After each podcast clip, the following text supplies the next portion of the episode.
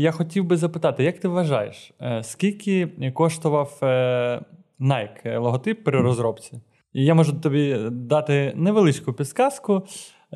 Зараз капіталізація Nike 296 мільйонів доларів. 296 мільйонів, це важливо. Ну я думаю, що він коштував 15 доларів. Е, я збрехав 296 мільярдів. Мільярдів. Да, да, да. Ну я все ж таки думаю, що він коштував десь 15 доларів. Ти був дуже близько, мабуть, і ти розробляв його, я не знаю, твій вік був 35 е, доларів. Але насправді не так важливо, правда, скільки коштувала розробка логотипу. Можливо, виходячи з твоєї історії про Nike, потрібно думати про те, до чого це призвело, і скільки коштує врешті бренд.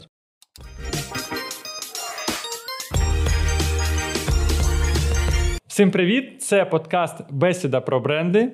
Мене звати Артем, я креативний директор та засновник агенції Rocketman. А я Олександр, і я бренд-стратег і займаюся брендами і стратегічними комунікаціями. І сьогодні ми затронемо таку цікаву тему, як міфи про бренди та про дизайн. Мені здалось останнім часом, що у самого е, такого терміна, як розробка бренда, з'явився бренд. А бренд це іноді така роздута чуть історія. Я хочу зараз розібратись, просто декілька прикладів. Давай теж пограємо. Там як ти вважаєш, скільки коштував Твіттер, розробка логотипу Твіттера?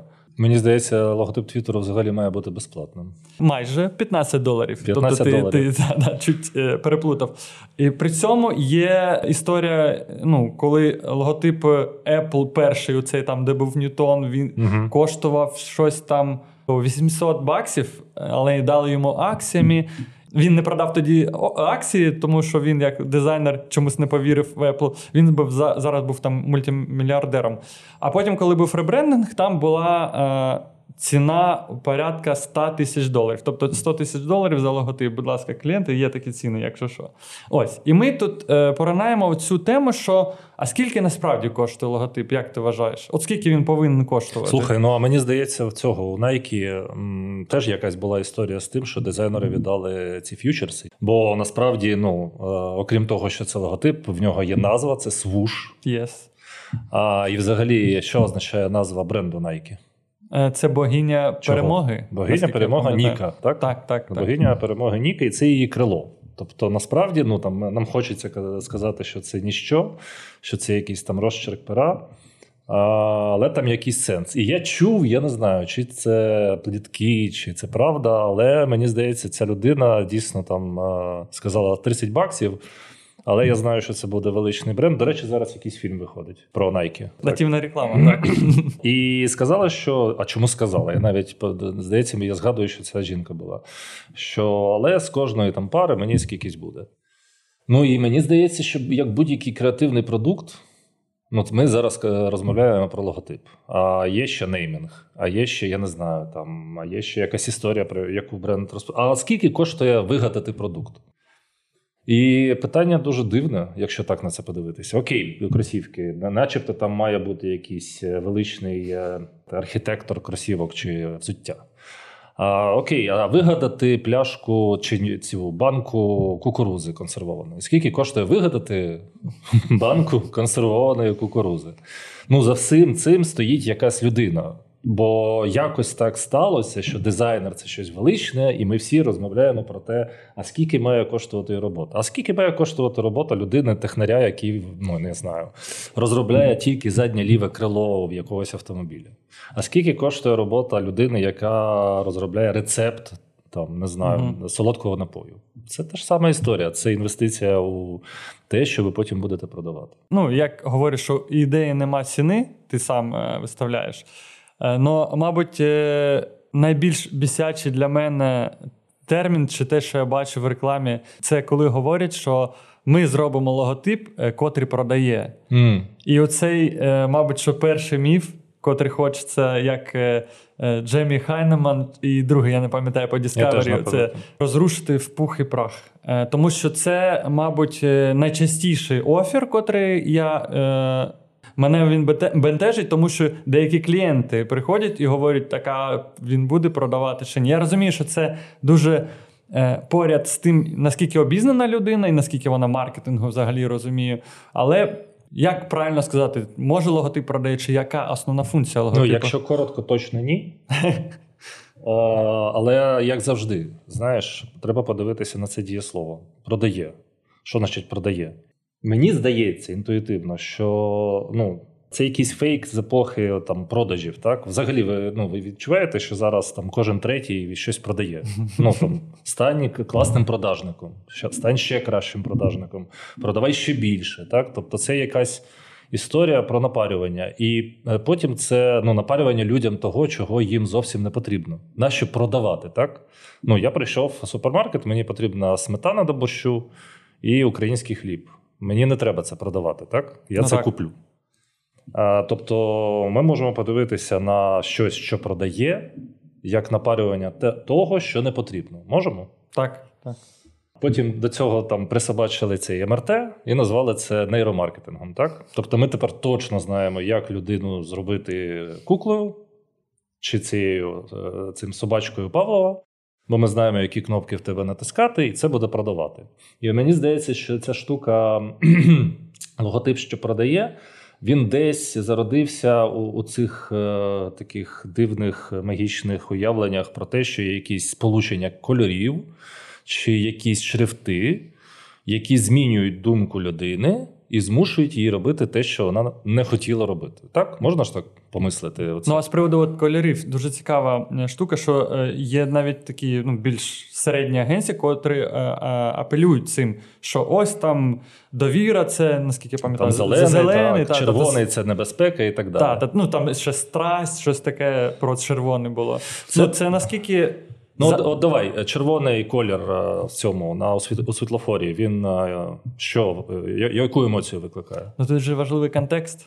Так, я ну, стою, ну, да. зач... о, о, бачиш, про що ми починаємо а. розмовляти? Е, Як колись я своєму босові робив е, чорну цю візитівку і вже вдруг пустив за свої гроші. Він сказав: Викинь, це що? Я ж не торгую похоронними якимись послугами. Це ж чорний. А Він не торгував? Ні, він торгував е, шоу-бізнесом. Угу. Я кажу, це преміальний колір. Я вам е, сріблом зробив напис. Ваше ім'я сріблом на чорному написано. Ні, він каже, чорний це е, траурний колір.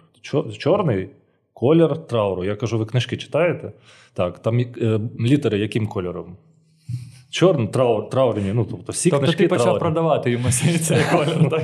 Ну, от і так те ж саме. ну, Червоний колір, там стоп, небезпека. Дуже небезпечний напій Кока-Кола, так? Ну, тобто, це ж зрозуміло. Вся етикетка залита кров'ю. Ну, от і якщо так думати, на світі там е, знов таки логотип, е, який продає, а далі хочеться поставити комусь і поставити кому. Ну, 7 мільярдів чи скільки зараз? 8 мільярдів людей. Кому продає цей логотип і що він продає?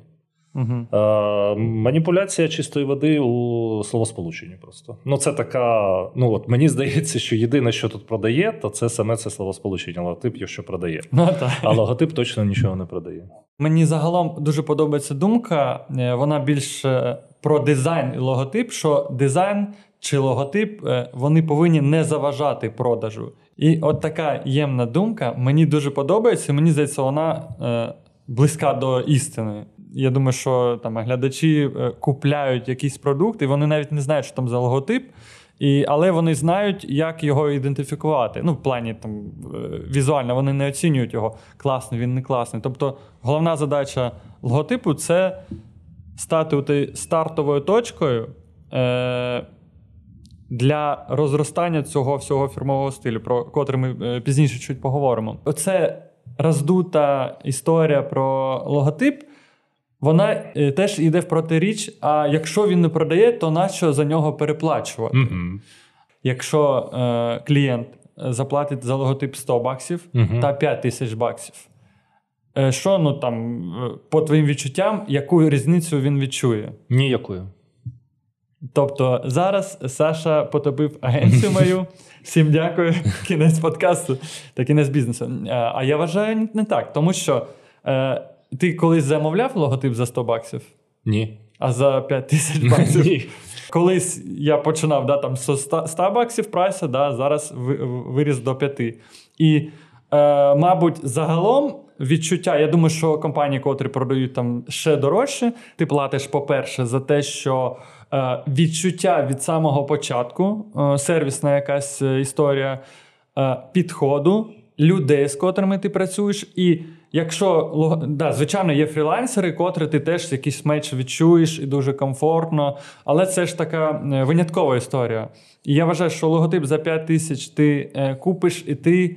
Надихнешся. І загалом я е, вважаю, що от коли брендинг проходить, і клієнт виходить, і такий все, я пішов, зараз ринок буде мій. Оце історія про якесь творчість та натхнення. Ти ж це і питаєш, ти підмінив поняття. Да. Це, Тобто, це не про логотип питання.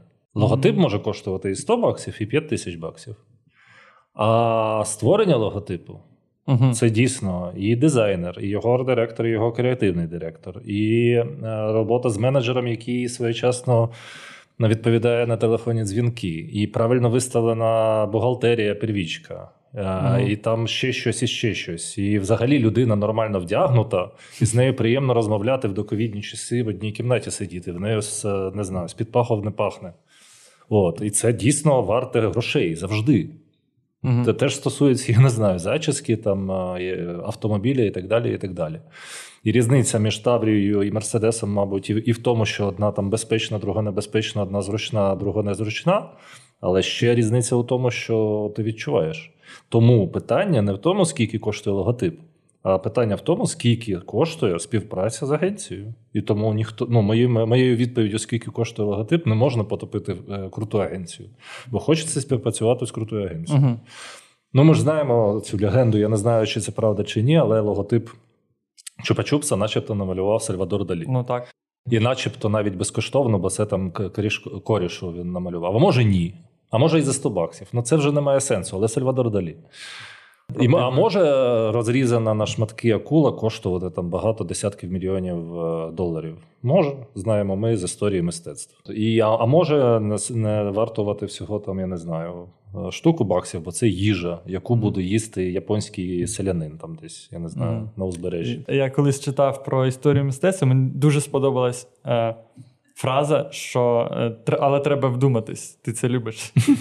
Мистецтво Блин, а и, и, выбачьте, я скажу на російській. Іскусство скриває видимое і делает видимим, що таким не являється. І мені дуже подобається ця фраза загалом, типу, як е, те, наскільки теж дизайн може бути е, по-різному трактован, і е, цінність його е, зростає, коли ти даєш йому якісь сенси, котрі е, коштують, так скажемо.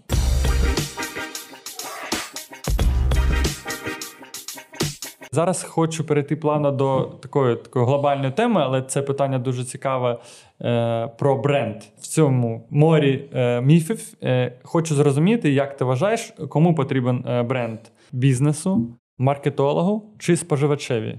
А ти як думаєш? Ну, я вважаю, це е, трикутник всім. Ну, типу, всім. Ну так класно, дивись. Якщо подивитися як на трикутник, мені якраз ця метафора подобається. Бо одне без іншого, без іншого не існує. Бо Давай від, відштовхуватися від нісенітниць, від ну як ти ти називаєш це міфами. Добре. Значить, зазвичай ми е, розмовляємо у рекламній тусовці про те, що бренд, начебто, потрібен споживачеві. Для чого?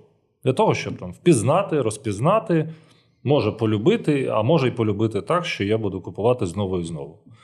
Якщо дослухатися до цих слів, то ні, споживачеві якраз цього не потрібно. Це потрібно бізнесу. Бо бізнесу потрібно, щоб споживач полюбив і купував все більше і більше. Розпізнавав, полюбив і купував. Нащо тоді споживачеві бренд взагалі? Ну, у мене є з приводу цього пункту трикутника, що ми не любимо загалом я робити якийсь вибір, і нам е, потрібно оця, цей процес, щоб він був, так скажемо, автоматичний. Я побачив десь рекламу, і я підходжу до поличці, де дуже багато всього. І я думаю, так, я це бачив, я купляю. І це мені спрощує, так скажемо. Мені покупку. подобається ідеально. Тобто, споживачеві він потрібен, бо це спрощує вибір. Так. І скорочує мій час у величезному супермаркеті. Ми всі знаємо цю історію, яка нещодавно була там в Україні з одним м'ясом, яке прибрало бренд, і ну, багато людей дійсно просто не могли його знайти. Хоча м'ясо було те ж саме на тій самій полиці. Бізнесові воно точно потрібно, бо саме бренд е, надає додаткову цінність і можна більше дерти грошей зі споживача і змушувати споживача любити ще більше те, що ви робите, і купувати його ще більше. Але парадокс полягає в тому, що дуже часто я чую, що бізнес якраз каже, що мені бренд не потрібний, це для споживача. І ми ще кажемо про маркетолога, так, у трикутнику. Так. Маркетологу теж потрібно з цієї ж причини. Йому потрібно, аби споживач швидко і без помилок ідентифікував бренд, продукт на полиці, купував і купував частіше. А він, відповідно, казав своєму стейкхолдерові, що бачиш, в мене там ростуть продажі, я виконую KPI, давай мою премію і так далі. Але я ще особисто вважаю, що бренд це така штука, яка має масштабуватися не тільки на полицю. Ну, тобто, ми там кажемо про якісь цінності, місії, історії, про те, що ці не знаю, цукерці, чи молоці, чи взутті, чи у автомобілі закладено так, щоб споживач його полюбив. І у нас постійно цей трикутник, наче так випирає uh-huh. в сторону споживача, так звужується, звужується і випирає в бік е, споживача, але ні. Ну, не існує ж бренду десь назовні у реальному світі. Тобто, це така функція, якась ідея в голові у людей. От мені подобається ідея про те, що вона має бути в голові у споживача, в голові у кожного співробітника компанії, яка виробляє продукт чи сервіс. І взагалі-то, якщо бренд хоче бути великим, то має бути в голові взагалі у най, ну, найбільш можливої множини людей у всьому світі. Угу. І тоді, власне, ну, все відбувається якось е, синхронізовано. Тобто люди, які ходять на роботу, виробляють продукт, знають чому і для чого. І те ж саме кажуть вдома в родині, наприклад, чи своїм друзям в п'ятницю в барі, чому вони ходять і роблять ці шоколадні батончики чи там е, воду якусь солодку. І е, е, саме це повідомлення, яке вони кажуть в родині, воно точно таке ж, яке написано на рекламі чи на упаковці продукту, який потім хтось купує. От І точно з цієї ж причини маркетолог, який приходить на роботу і продає ці продукти, вигадує цю там е, кампанію. В нього цілі точно такі ж, і це все синхронно. Чому це? Ну це просто зручно. Ну, угу. це е, економить ресурс. Угу. А, І вам не потрібно вирішувати проблеми, пов'язані з е, незв'язаністю, з парадоксальністю якихось е, е, різнобоких повідомлень, бо іноді кажуть одне, насправді інше. А що ще іще третє. Там так uh маркетолог, наприклад, взагалі ходить тільки за зарплатнею. А в, в зовнішній комунікації кажуть щось про щастя, а в зовнішній комунікації тільки про гроші. Проблему цьому я не бачу. Ну тобто, я у професії, мені все ок цим. Я не хочу там місце в раю. Але зафіксували, да, це? Та-та. А, Але просто якщо все якось працює разом, то і грошей. І зусиль можна тратити менше. Е, можна сказати, що бренд це просто спроба стягнути з е, клієнта більше, ніж е, ну, цей продукт коштує, чи цей продукт можна купити дешевше з такими ж атрибутами? Ну, якщо б ми продавали тільки за стільки, за скільки б купляли, ніхто б не заробляв. І бренд це один із способів, із багатьох способів надати більшу цінність, тому що ти продаєш все. Це ази капіталізму. Якщо з якоїсь причини в тебе там я не знаю, кум працює на заводі, і ти можеш ці окуляри чи ці годинники собі придбати за собівартістю. Є таке слово собівартість. Е, якщо ти за собівартістю купуєш, то нахер тобі цей бренд. Ну, е, Для мене було шоком, е, коли я дуже думаю, всі пам'ятають, коли на полицях почала з'являтися камбуча. А я довгий час не думав, ну, мабуть, якийсь хелсі продукт. А потім, коли я дізнався, що це цей чайний гриб, я пам'ятаю, як в дитинстві е, мати цей чайний гриб е, він стояв на підвіконні, і мені здавалось, що е, колись ночі він встане з банки і забере мене в цю банку. Я не знаю, ну дуже. Я не міг його пити, не тому, що ну там цей ж. Мамина пропаганда, що та він як фанта там чи якісь такі порівняння. Але ні, я бачив, оце він за мене він за... рухається. Да, Він рухається. І зараз, типу, вони взяли, назвали його камбуча, поставили, додали там декілька, типу, яблука, груша, і він смакує. і Я п'ю, мені подобається. І це для мене такий, знаєш, як я розумію, що я п'ю той ж самий е, гриб, я розумію, що там не банки стоять на заводі, але все одно е, інше пакування змінило моє ставлення до продукту. Бренд це не тільки логотип, неймінг, упаковка та реклама. Бренд це взагалі-то ну, почнімо з того, що спочатку бренд це те, що ти робиш. Ну, уявімо собі там щось 100 років тому. Якраз 20-ті роки 20-го століття, якраз 100 років тому там вигадали Кока-Колу. Якщо б вона була не смачна і не працювала, бо І була без коксу. так, ну і я ж кажу, і не працювала, то її би сильно не купували. Ну, уявімо ще більш давні часи, бо в 20-ті роки вже там існувала якась масова комунікація. Але в принципі це і є бренд. Взагалі слово бренд що значить англійською мовою? Що значить слово бренд? Що значить англійською слово бренд? Зустрінемося після рекламної паузи. Це відбиток розпеченого заліза на шкірі великої худоби, чи то коня, чи корови. Чому на, на це робили? І ідентифікувати, щоб я на твої конячки не побіг. Це моє. І все. Ну тобто, це приналежність. І тільки Мгм. він робить такі е, окуляри, тільки він е, робить такі секири, тільки він робить такі велосипеди. В принципі, бренди існували задовго до того, як за це взялися. Давай теж на нашу професію подивимося: там комунікаційний стратег чи креативний директор, чи арт-директор. Це теж там креативний директор, це англійське словосполучення. Creative director. Насправді це Мгм. художній керівник. Тобто це людина, яка керує творчими процесами. процесами. Арт-директор це людина, яка керує мистецькими процесами. Копірайтер це людина, яка пише текст для рекламного повідомлення. Ще, ще словокопія англійською мовою використовують, коли кажуть про аудиторії лекційні зали е, у студентів. Е, е, Викладач каже копіт, тобто це те, що у нас зазвичай кажуть, відкрили зошити, пишемо, так?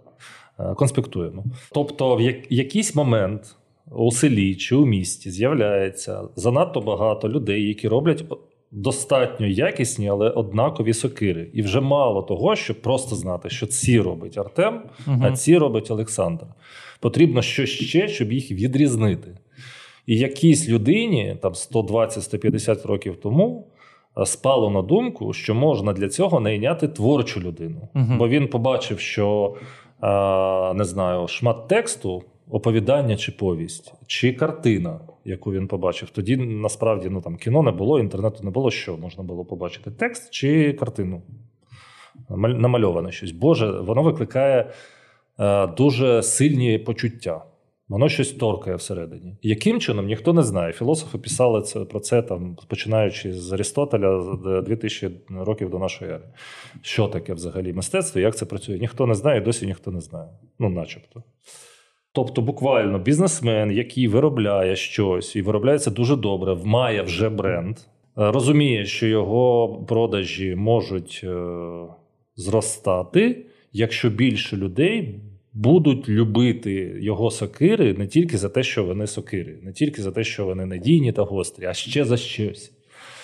І ось він наймає е, артист англійською мовою, художника, який щось малює, чи райтер англійською письменника, який щось пише.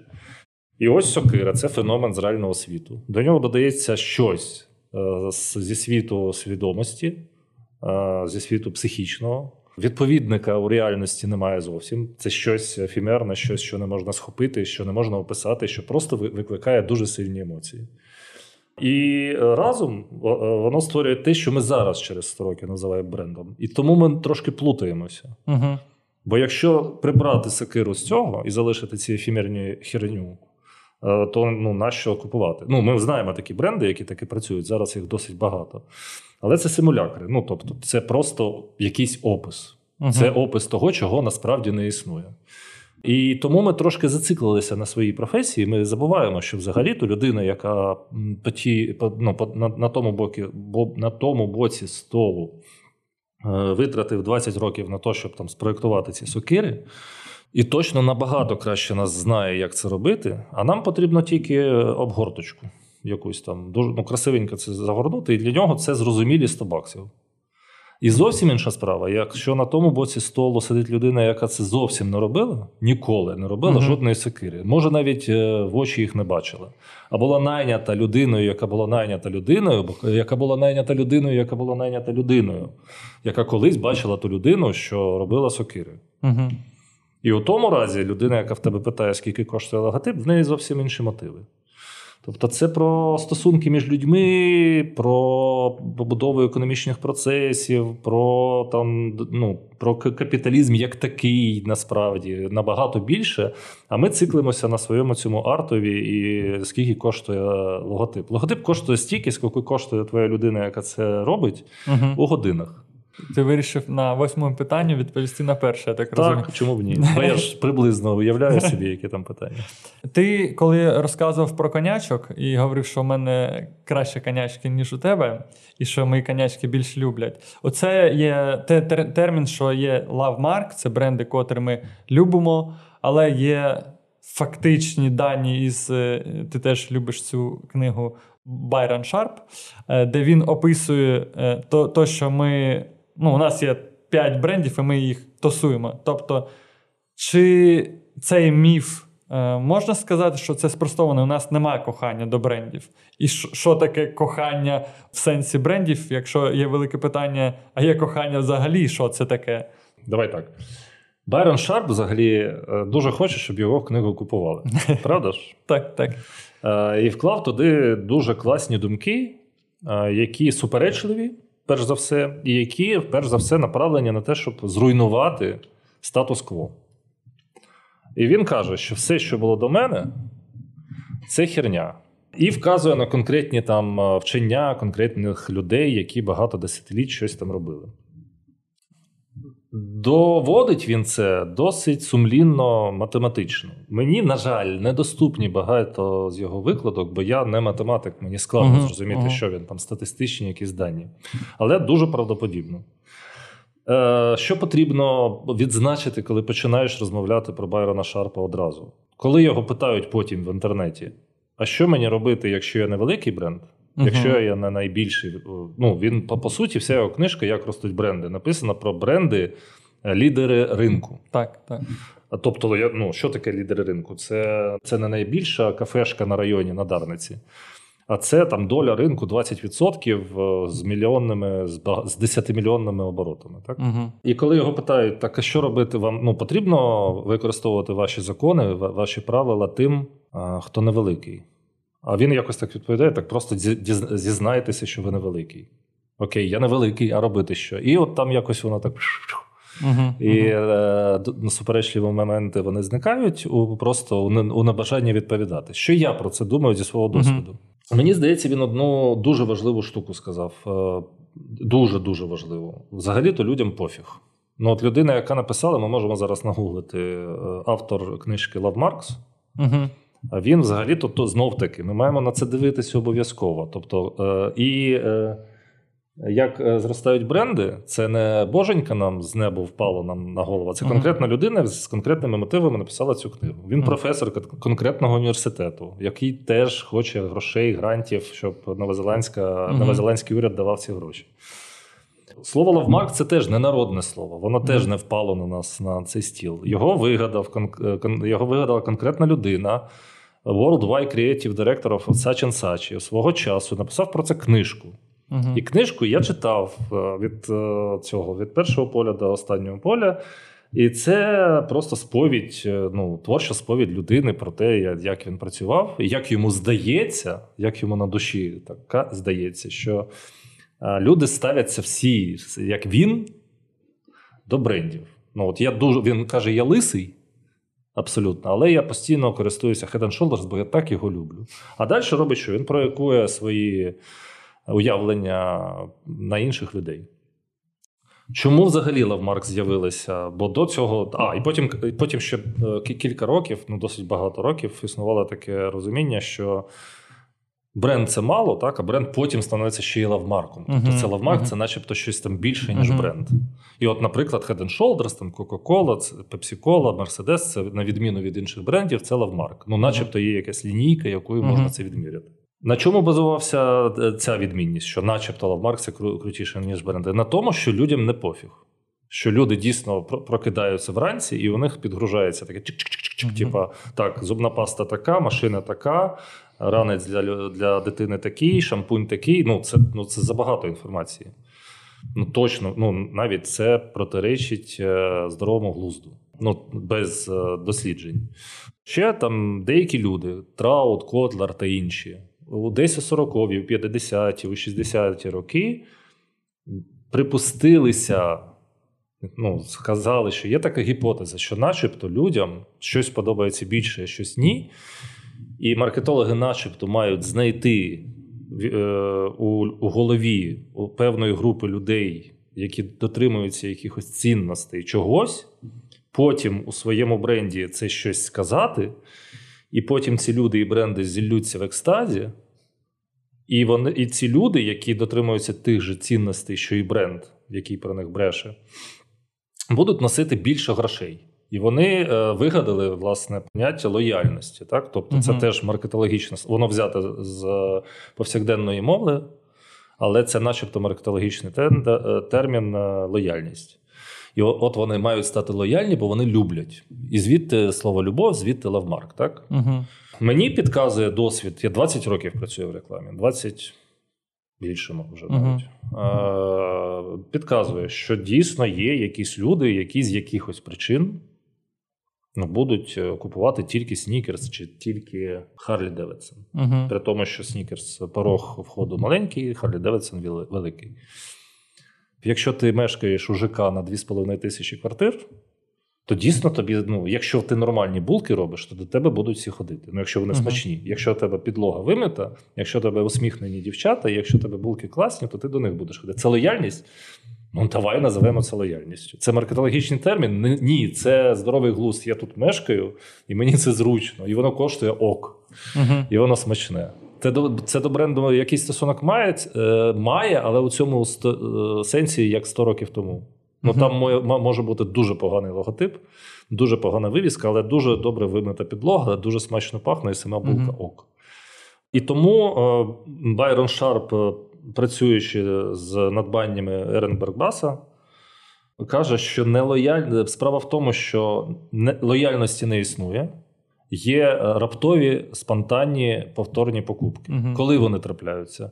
Вони трапляються тоді, коли тебе бомбардують повідомленнями. Ти автоматично просто схопиш з полиці те, що тобі більш відоме.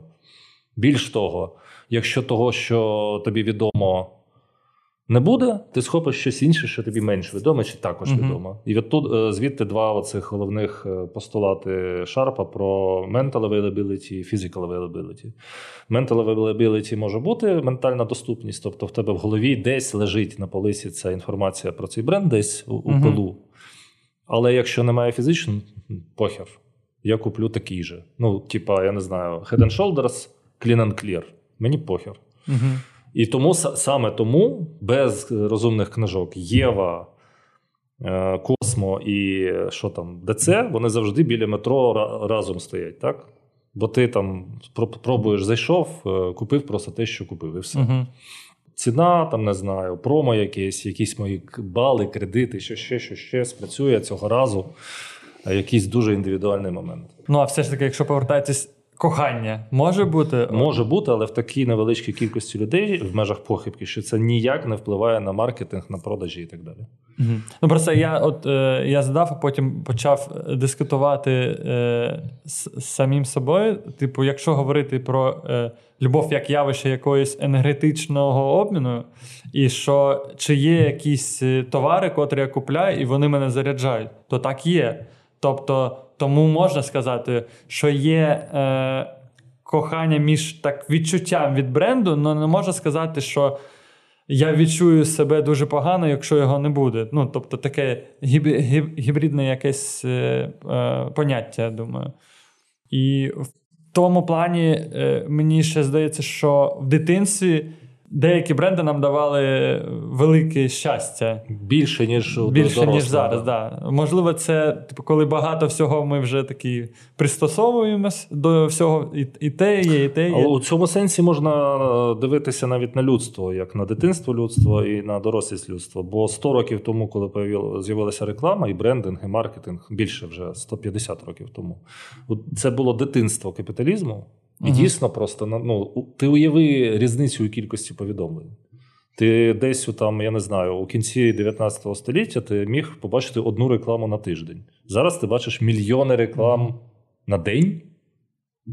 Я б дуже хотів побачити цю, е, мені здається, рекламу Мальбора, котрий вони е, був меседж, що вони для покращення шлункової діяльності. Е, ну і знов таки етичні ми кажемо, що етичні норми, начебто етична планка зросла. Ну, не зовсім зросла правнича планка. Угу. Етична планка залишається у кожної людини своя окрема. І взагалі, то якщо ти великий бізнес, то в тебе етична планка. Ну знов таки, чому зараз великі бізнеси, великі корпорації починають робити екологічні продукти, продукти без цукру, тому що вони хочуть врятувати світ у людей? Бо їхні маркетологи порахували вже, що кількість людей, які вимагають бути якимись там відповідальними, достатньо велика, аби якісь там 4% нашої продукції були якісь там зелені. Ну, до речі, з приводу цієї екологічності, е, не знаю, пам'ятаєш чи ні, є такий British Petroleum. Ну, ти знаєш, і і вони Бо... дуже на, на, нашкодили да, середовищу. Спочатку там був нічого не змінилось, поки в 2008-му там була велика катастрофа. І е, великий шум, галас був з приводу цього. І що вони зробили? І мені здається, достатньо, я не знаю в цифрах, але як Е, рекламщик подивився, мені сподобалось. Вони зробили ренеймінг.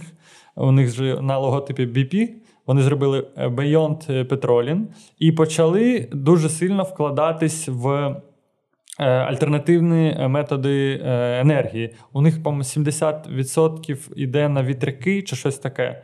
Ну я не можу сказати, що це, знаєш, типу, як Е, ну, хитрість якась, чи вони просто адаптуються до ринку, вони ну, вони ж не можуть закритись, правильно? Глобальна компанія. Вони можуть якусь частку е, віддавати на альтернативи. Тут немає нічого плохого, ні хорошого, але це е, мені здається більш краща і адекватна позиція, ніж би вони просто як. Ну нічого, там ще виростуть рибки. Ну, знаєш, нам дуже. я... Нам з наших цих е, мітінгрумів у теплих, гарних столичних е, креативних агенцій завжди дуже краще видно, що там е, у Нью-Йорку в Head of таких незначних компаній, як British Petroleum. І тому нам, звісно, дуже зручно критикувати їх рішення, казати, що ну це нічого так, рішення нормальне. Ми не знаємо. І єдине, що нам залишається, це сидіти у своєму теплому, затишному креативному пространстві і думати, хто там кращий, хто там гірший, і намагатися робити свою роботу краще.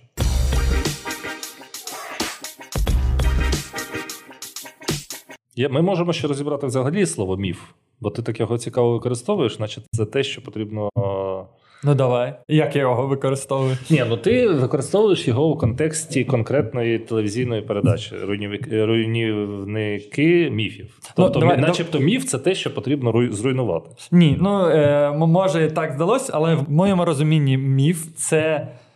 Органічно створена інформація, котра е, може розповсюджена і котра може бути у головах людей, але вона ніяк не доказана е, фактами чи. О, так мені теж більш подобається. Тобто, руйнівники міфів е, мали б ну, краще б називалися руйнівники хибних уявлень чи руйнівники, не знаю, і лжи.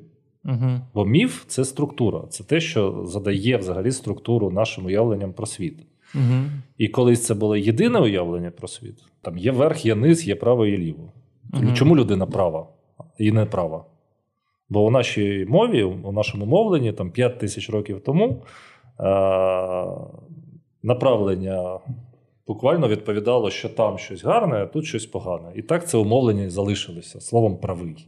Те ж саме там. Е- ми ростемо вгору, якщо ми кажемо про зростання в е, знаннях чи в чомусь там в етиці. Бо знов таки нас структурує міф про те, що вгорі щось uh краще, внизу щось гірше. Там Рай вгорі, начебто, пекло, начебто внизу. Так? uh Потім купа інформ... непотрібної інформації, але е, є міфи про рекламу, про бренди і про маркетинг. Абсолютно правильно ти кажеш. Дійсно, нашу тусовку структурують різні міфи. Вони різні. Так, ну, ровно так же, як там, не знаю, германські племена структурують одні міфи слов'янські інші, а папуаські ще інші. так? І так. там є такі різниці, що ти здивуєшся, що може бути і не вгору вниз. На, наприклад, є племена, які орієнтуються не на прав... не ліворуч, праворуч, а від е, центру острова. Тобто угу. досі є люди, в яких немає суб'єктивної орієнтації у світі, а є орієнтація у світі е, гора узбережжя. І коли ти його з цього острова виймаєш і завозиш кудись е, в Нью-Йорк, е, йому дещо складно орієнтуватися. Ну так це був колись е, експеримент, коли я не пам'ятаю хто, люблю імена дуже.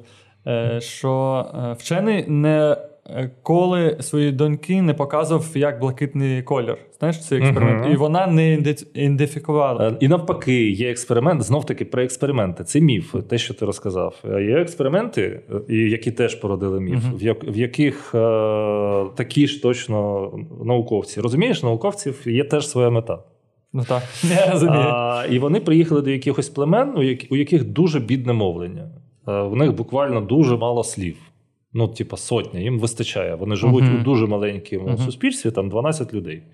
І все, що їм потрібно знати, це там, не знаю, стріляй, біжи, спать, uh-huh. їбаться і там ще щось. От. І в них там чотири кольори, умовлені. І є ця теорія Сепера Ворфа, начебто мовлення структурує реальність. Та, та, та, це... І начебто. Е, якщо слова немає, то і реальності немає. Вони дуже класно дають тобі полоски, ці так. смужки з цвітами угу. будь-якими. Їх там десятки. Але слів у них таких немає. Нащо, якщо немає їх? Тобто навколо? він ідентифікує. Він ідентифікує, Говорить, але це слова не немає. жовтий. Ну, наприклад, і я не знаю, як саме це. Та, та. І, і коли йому просто там просили, сказали, там це yellow, а це green, ну green він знає, бо навколо uh-huh. джунглі. так? Uh-huh. Там, там це yellow, а це не знаю, red. І вони їх повторювали, вони їх давали, їм нормально. Їм слово це не потрібно. І вони, мабуть, що їх і забували потім. Але слово до реальності таке собі має стосунок взагалі. Коли я кажу тобі червоний, то навряд чи ти уявляєш собі той червоний, який я, і далі це вже взагалі дов, дуже довга розмова. Так от, є міфи. Це спосіб структурувати уявлення про світ. А далі ти мені пропонуєш е, ввести туди науковий дискурс, тобто експеримент, мето... Е, наукову методологію. Експеримент uh-huh. і багато експериментів, які доводять тезу, гіпотезу, чи не доводять. І взагалі, якщо мислити зовсім науково, то в тебе завжди мають бути відкриті двері uh-huh. для того, щоб хтось хтось інший спростував твій експеримент. Що ще так. туди привніс і спростував. Інакше це не наука, а щось інше. Бо якщо закрити двері, то це релігія, чи там ще щось, ще щось. Ти пропонуєш це ввести. І е, Байрон Шарп запропонував ввести науку. Каже: Отже, статистика, математика. А ці, а Котлер, Траут та інші такі, а мені так здається, я так відчуваю, я так спостерігав за людьми. А от моя теща так думає, і я так думаю. Ну чому б ні, так? І у нас немає в Академії наук України інституту рекламознавства, угу. який б видав словник, е, енциклопедію реклами і маркетингу, в якому було визначення бренд чи логотип, чи ще щось. Я пропрацював там у не знаю, двох дюжинах різних компаній, не тільки рекламних агенцій, які у всіх, і не тільки у цій країні. І слово бренд, і слово все інше, там логотип, брендинг, бренд-стратегії і таке інше використовувалися різними людьми різним чином. І відповідно ми стикаємося з чим? Що не знаю, у, є є така спільнота, яка називається невеличкі українські е, дуже креативні агенції. А є така спільнота, яка називається великі мережеві українські е, рекламні агенції. А Є така спільнота, яка називається Міжнародні корпорації на території України. А є така спільнота, яка називається Малий та середній бізнес е, у Києві. А є така спільнота, яка називається Малий та середній бізнес у Житомирі. От. І у всіх них структур, структурованість знань про те, що таке взагалі маркетинг, рекламна кампанія, бренд і таке інше, і таке інше, і таке інше, структуровано різним чином. У uh-huh. них різні міфи. Ну, уяви собі, що зустрічається там бідуїн і хрестоносець. І вони починають е, теологічний, е, теологічну суперечку. Рано чи пізно один просто дістане ятаган, а другий цей дворучний меч. І, і буде правий зі, зі своєї сторони. Буде правий. Ось. А тому е, єдиний спосіб внесення ясності у те, що ми робимо, дуже класно, що ти вигадав цей подкаст. У тому, що давайте прояснимо, давайте, ну як у шаховій партії, давайте поставимо на стіл. От ми так думаємо, а ви. Угу. Угу. От я зі свого 20-річного досвіду думаю так. А я кажу, і я знаєш, як це standing on the shoulders of giant. Я ж не кажу, що я такий крутий. Угу. Мені то 20 років досвіду в рекламі і комунікаціях. Я стою на плечі Байрона Шарпу, я стою на плечі Арістотелю, е, Арістофану, Котлеру, Трауту, Марксу, е, Адаму Сміту і іншим людям, які ну, знали набагато більше за мене. От, І я щось кажу, а, а у них отак, а у них отак. А я думаю, отак. І тут моя суб'єктивність е, Мгм. з'являється. Якщо я можу з людиною по той бік стола домовитися, що ми однаково про це думаємо, Угу. то можливо твої питання, скільки коштує логотип, просто відпадуть, вони не стануть ну, навіть е, нагальними. Угу. На, на що про це взагалі розмовляти? Угу. Бо з- з- мені здається, що коли це як заходити з цього, заходити в дім з форточки туалету, а не з парадних дверей. Угу. А да, давайте порозмовляємо, скільки коштує логотип. Ну, може, спочатку порозмовляємо, на що він вам потрібен, і Мгм. як логотип співвідноситься з брендом, а що таке бренд, яка цінність його для бізнесу і так далі. Що у вас взагалі з бізнесом? А, так у вас піонер від'ємний. Ну так звісно, ви не можете заплатити за логотип 5 тисяч баксів. Та, а, а, хвилинку, він у вас від'ємний, тому що у вас така мета. Е, не знаю, розширюватися і нарощувати обороти і капіталізацію з від'ємним е, як це Uber робив багато років. Угу. То може у вас все-таки є 5 тисяч на логотип, е, бо платять їх ваші стейкхолдери, а не ваша там операційна діяльність. Ну і так далі. Убір вийшов плюс. Не знаю, не слідкував. Я дуже багато часу слідкував, а потім добре думаю. Бо мета інша. Не Ну, тільки мета- у мене мінус, добре, та, та, та, та. Мета, бо ну, в тебе мета інша, а у них ще інша. Ось і раніше інша міфологія. Це яничар і хрестоносець. Мгм. А нам здається, що якщо ми використовуємо одні ті ж слова, то начебто ми на одному боці. Ні. Я згадав, дуже оцей був розпіарений партизанський маркетинг, Так. вірусний маркетинг. І іноді дуже рідко зараз все рідше рідше, коли приходять люди і говорять, нам треба рекламна кампанія, але щоб це була вірусна рекламна кампанія. І це такий е, крінж, і це дуже дивно, що люди вважають, що то, що е, ставало вірусним, був такий бриф. Угу. І питання: чи можна е, зробити синтетично вірусний Угу. Я щойно вигадав цей старперську шутку. Який міф, такий бриф. Окей.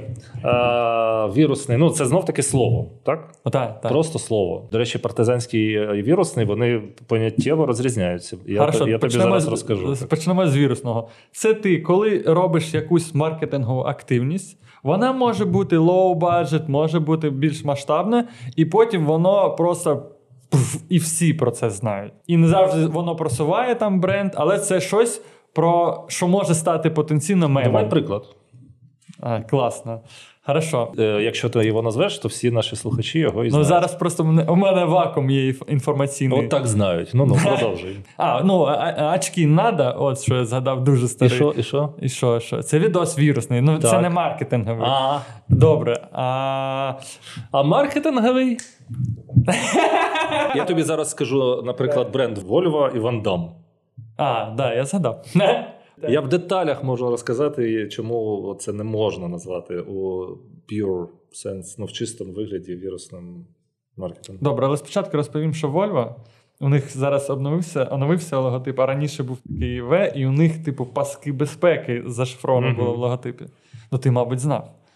Ні, я не знав. Не? До речі. А я зараз знав, вони- що вони його. От до речі, це дуже класна штука про бренд, коли у фундаменті бренду лежить щось, що неможливо, те, що ми вписуємо з тобою в атрибути, Угу. коли ми будемо про це потім розмовляти. Мгм. Що не можна поставити під питання, що точно не вигадала рекламна агенція. Так, компанія Volvo вигадала саме самі по собі паски безпеки. Так, вони так, були це- першими, хто це зробили. так. Потім це стало комодіті, але вони це в атрибутах, це не може бути не в вигодах, не в цінностях, не в брендесенсі.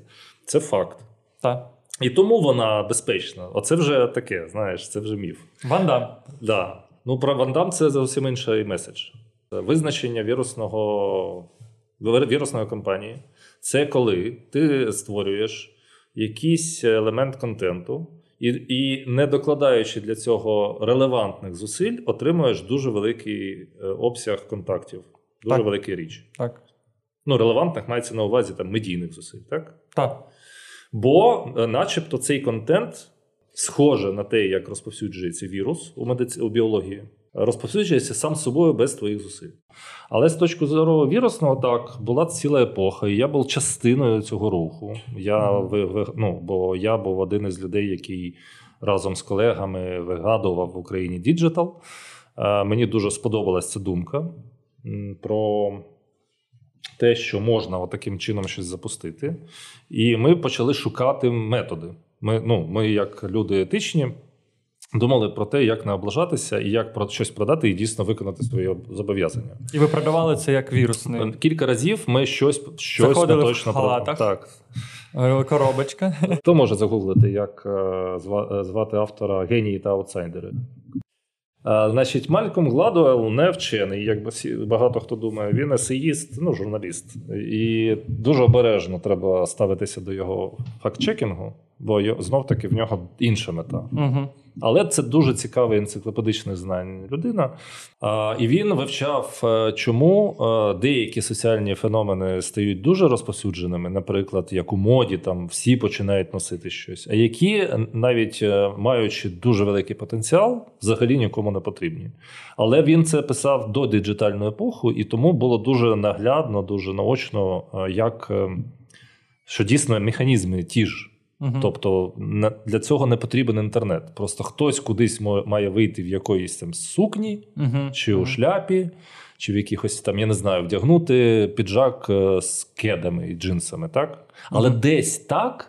Що потім всі його вдягають, бо можна так вдягнути в себе uh-huh. там на подвір'ї, uh-huh. що ніколи на це не стане.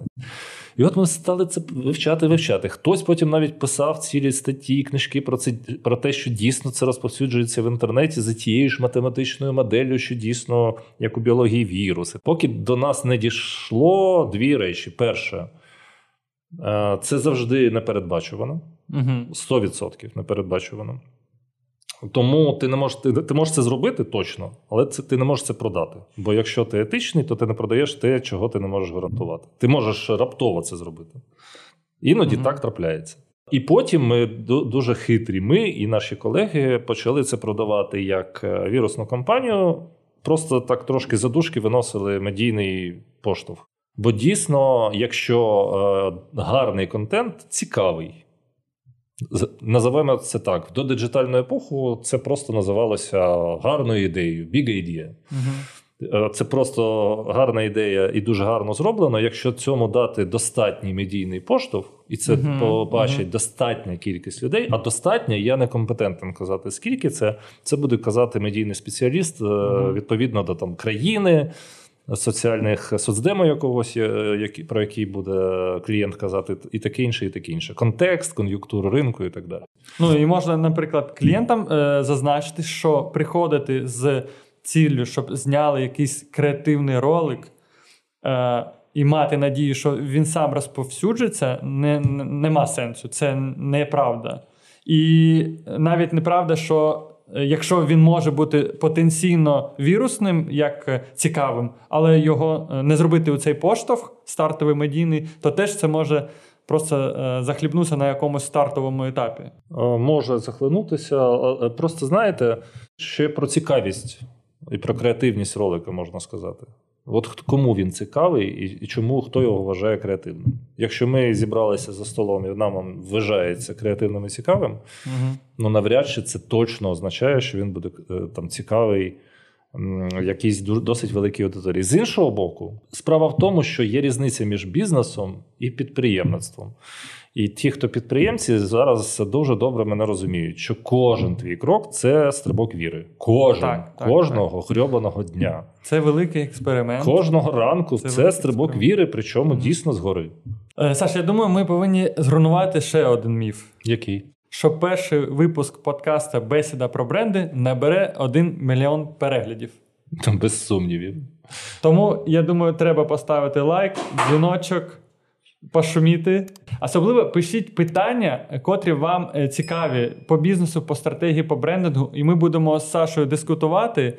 Дуже дякую, до зустрічі. Дякую, Саш. Це було неймовірно.